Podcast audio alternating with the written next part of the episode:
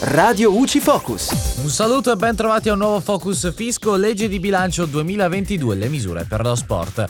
Tra le novità presenti nella manovra è stato previsto che per i prossimi tre anni gli utili derivanti dall'esercizio di attività commerciale non concorrono a formare il reddito imponibile sull'IRES e sull'IRAP per le federazioni sportive nazionali riconosciute dal CIO nazionale italiano, a condizione che in ciascun anno le federazioni destinino almeno il 20% degli stessi allo sviluppo diretto per il tramite dei soggetti componenti delle infrastrutture sportive dei settori giovanili e della pratica sportiva dei soggetti con disabilità.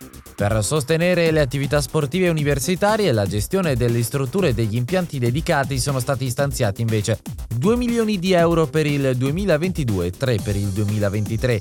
Sgravi in arrivo anche per il settore dilettantistico, infatti sul piatto a disposizione 50 milioni anche per il 2023 dopo che sono stati stanziati per il 2021 e 2022.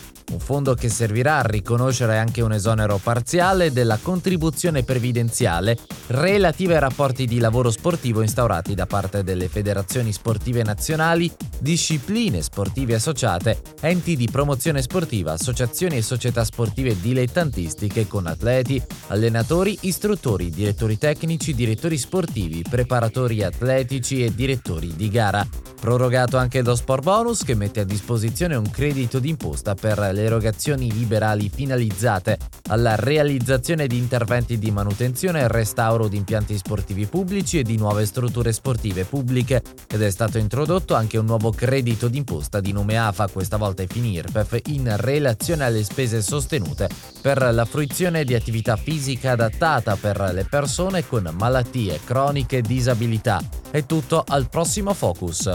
Radio UCI.